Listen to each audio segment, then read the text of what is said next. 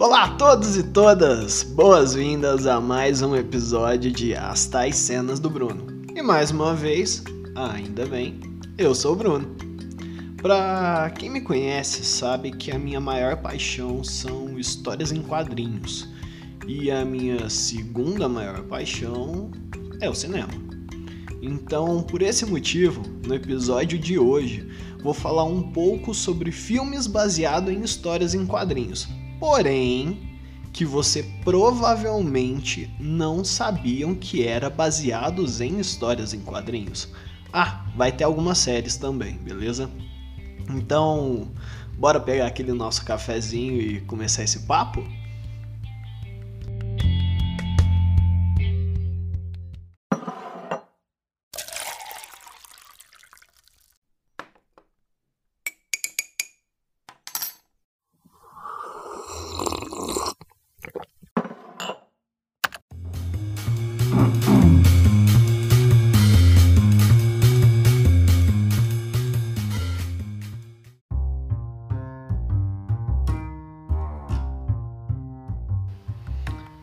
Certo, vamos começar esse programa com um filme que eu tenho certeza que você já assistiu, mas que não fazia ideia que era baseado numa história em quadrinhos.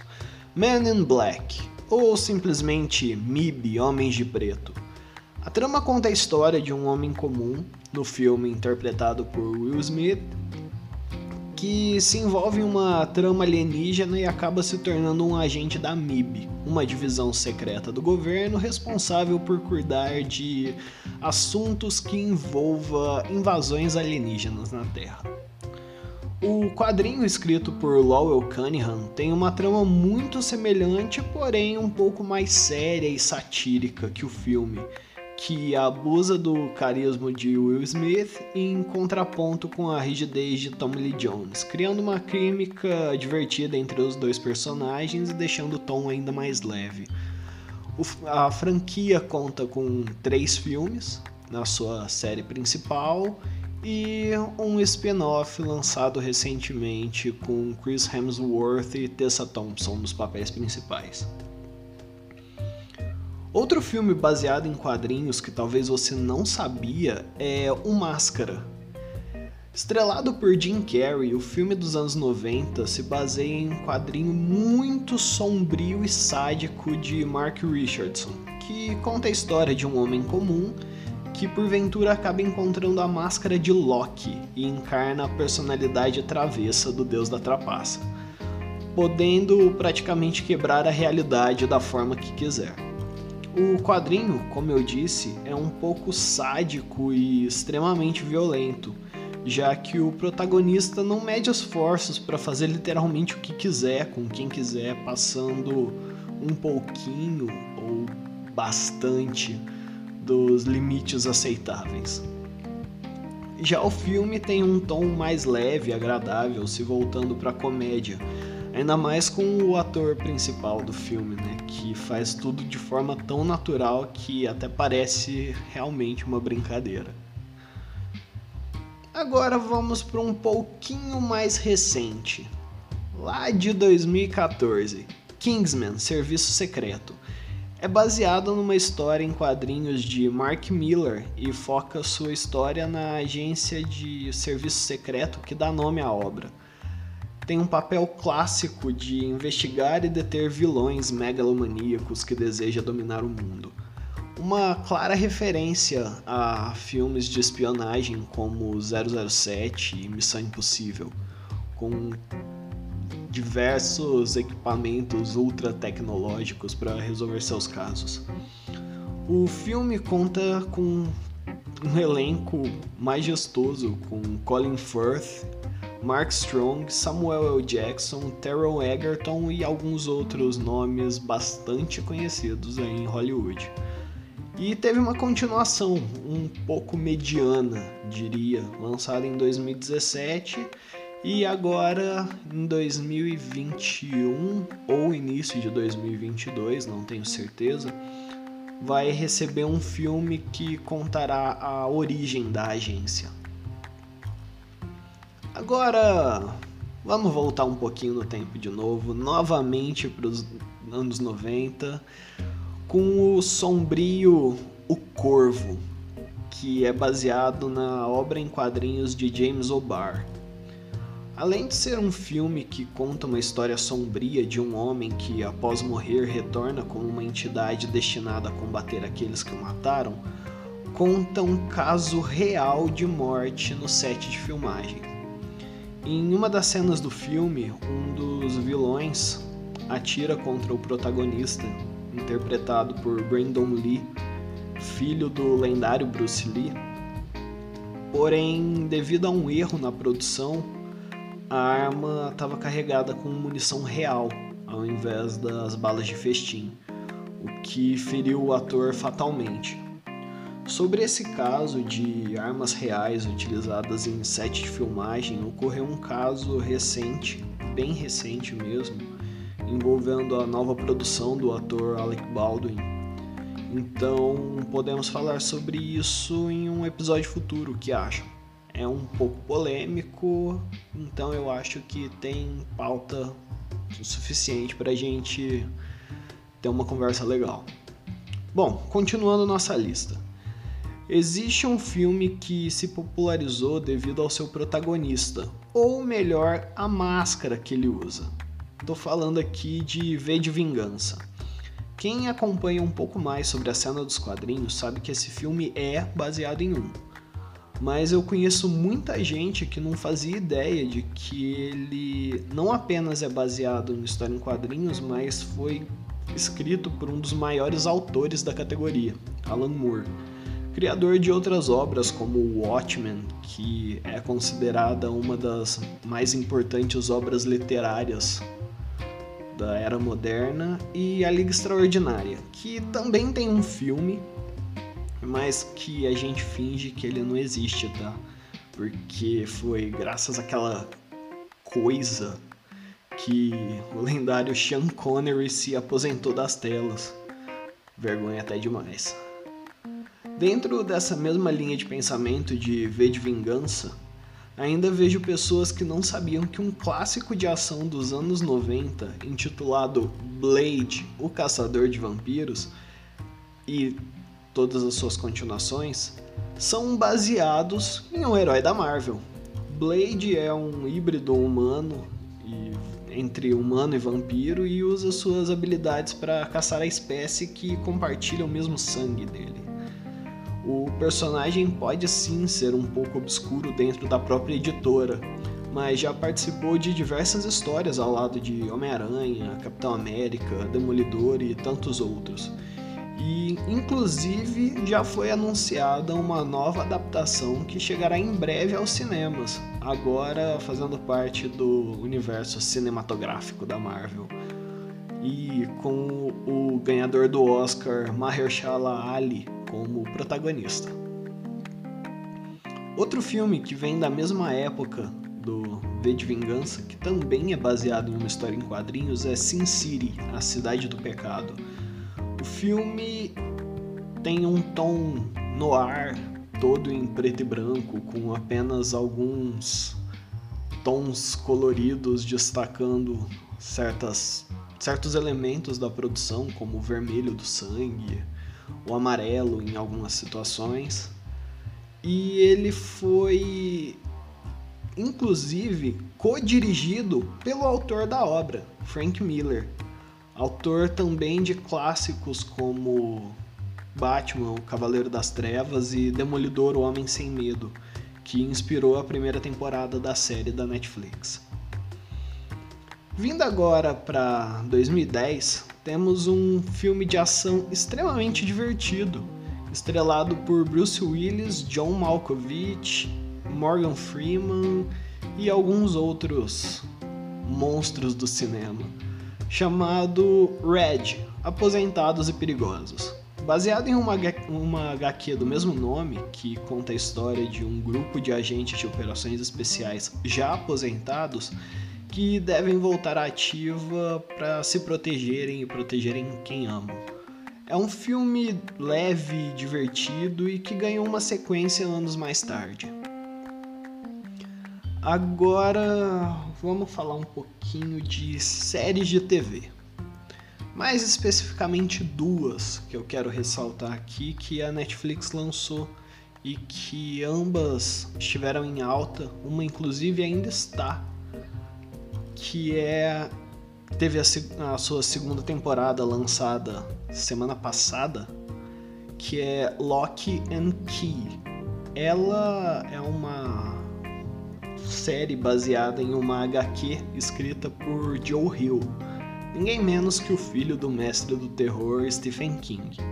A HQ é bem pesada e gráfica em algumas situações e temáticas que apresenta, mas a série ela é bem leve e tem um clima de aventura extremamente divertido, que conta a história de um trio de irmãos que na casa a qual eles se mudam descobrem chaves secretas que abrem portas para lugares desconhecidos e tem um mistério sobrenatural muito maior para resolverem com isso.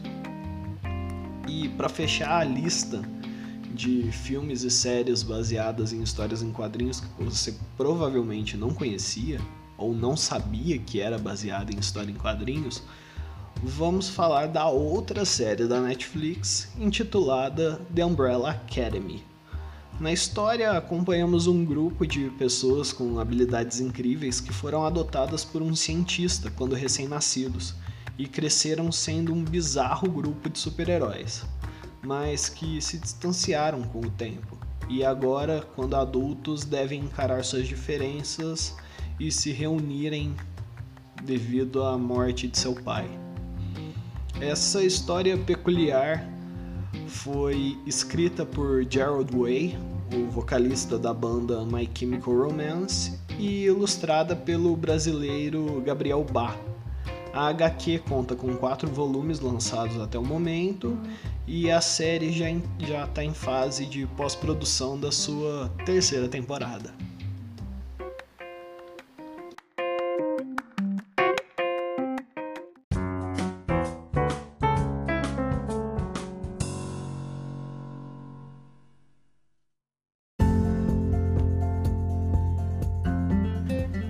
Viu só?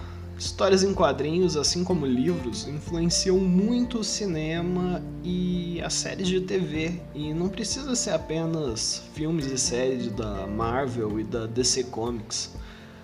Ainda ficaram alguns outros para trás, mais desconhecidos, como Fantasma, Dick Tracy, O Sombra, Flash Gordon, e alguns outros, mas que em um futuro próximo eu posso falar sobre esses personagens clássicos por aqui, como Conan o Bárbaro e Tarzan. Mas agora, mudando um pouquinho de assunto, quem bem viu no perfil do Instagram do podcast As Tais Cenas do Bruno, no arroba As Tais Cenas, pôde conferir o primeiro review rápido que fiz por lá a respeito de Duna então agora vamos falar um pouco dele aqui no quadro que eu intitulei de Review Robusto dos Reviews Rápidos, ou 4R.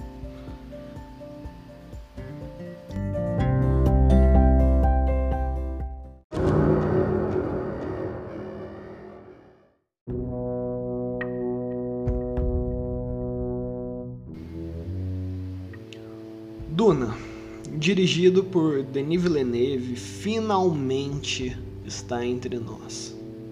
E como eu já imaginava, ele é simplesmente incrível e impecável em todos os sentidos.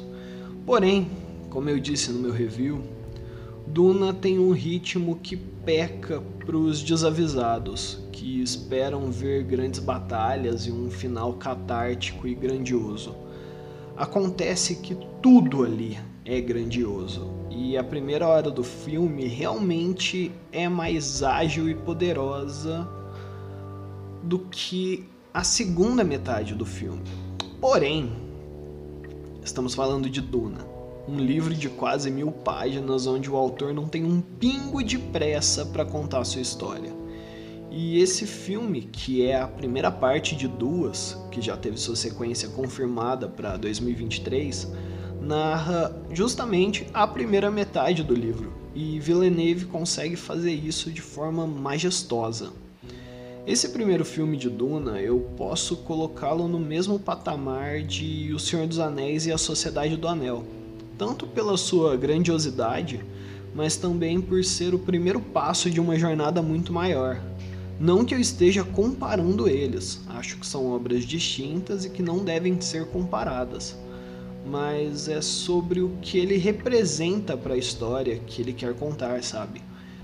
Ele não é um filme e o outro é uma continuação daquela história que já se encerrou no primeiro. Não, não. Ambos são um único filme dividido em duas partes. Assim como O Senhor dos Anéis é um único filme dividido em três partes. Portanto, para quem não está familiarizado com o contexto do livro, pode achar que o filme acaba sem empolgar muito, e eu não discordo disso. O ritmo do início é realmente muito melhor que o ritmo do final, mas isso é algo pensado para que o início do próximo filme seja mais calmo e explicativo, já que temos nosso protagonista em uma situação completamente diferente da onde ele estava no início da jornada e nós, como espectadores, deveremos aprender sobre aquela situação juntamente dele.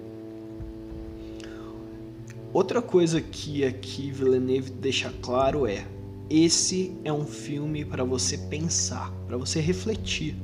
Não é um filme de escapismo onde você desliga o seu cérebro para assistir só ver as cenas acontecendo. Muito pelo contrário. Aqui, assim como o livro, ele não pega na sua mão para explicar as coisas detalhadamente. Ele vai te entregar um panorama geral e apresentar os conceitos, e você, como espectador, deve ir juntando as peças ao longo da história. Mas não se preocupe, você não precisa decorar nomes difíceis que o autor criou para certas coisas na obra, como Gondiabar, Muad'Dib, Shalai Holud, nem saber o que são o, o, que são os Fremen, você vai aprender junto com o filme o que são essas coisas. Você não precisa saber o que foi o jihad butleriano para compreender o filme. Tudo isso vai ser apresentado no tempo que precisar ser apresentado. E Villeneuve é bem didático quanto a esses pontos, tornando acessível uma obra que por muito tempo foi considerada inadaptável, graças à sua complexidade. E outra coisa que não podemos negar é que o filme é lindo. Meus amigos, que coisa mais fantástica. Se tem uma coisa que o Villeneuve sabe fazer como ninguém, é criar uma narrativa visual. Essa é a grande especialidade dele, não tem como. Ele usa e abusa de planos abertos para nos situar da imensidão das coisas, na vastidão do deserto, na estrutura das naves, e equipamentos e na imensidão dos Shalai Hulud, os vermes de areia. Tudo ali é palpável, tudo tem textura, tudo você sente que existe. Ver as partículas da tão cobiçada especiaria melange na areia é lindo. E se você, ao assistir, notar que já viu conceitos apresentados no filme em outros lugares, como Star Wars ou mesmo Game of Thrones, você está certo Duna foi e é uma das maiores inspirações para grandes obras até hoje, sejam elas de ficção científica ou não, por ser pioneira nisso. Por isso que de 0 a 5, esse filme vale com toda certeza e em nome de Muad'Dib, um belo e grandioso 5. E que venha 2023 com a parte 2 desse filme maravilhoso.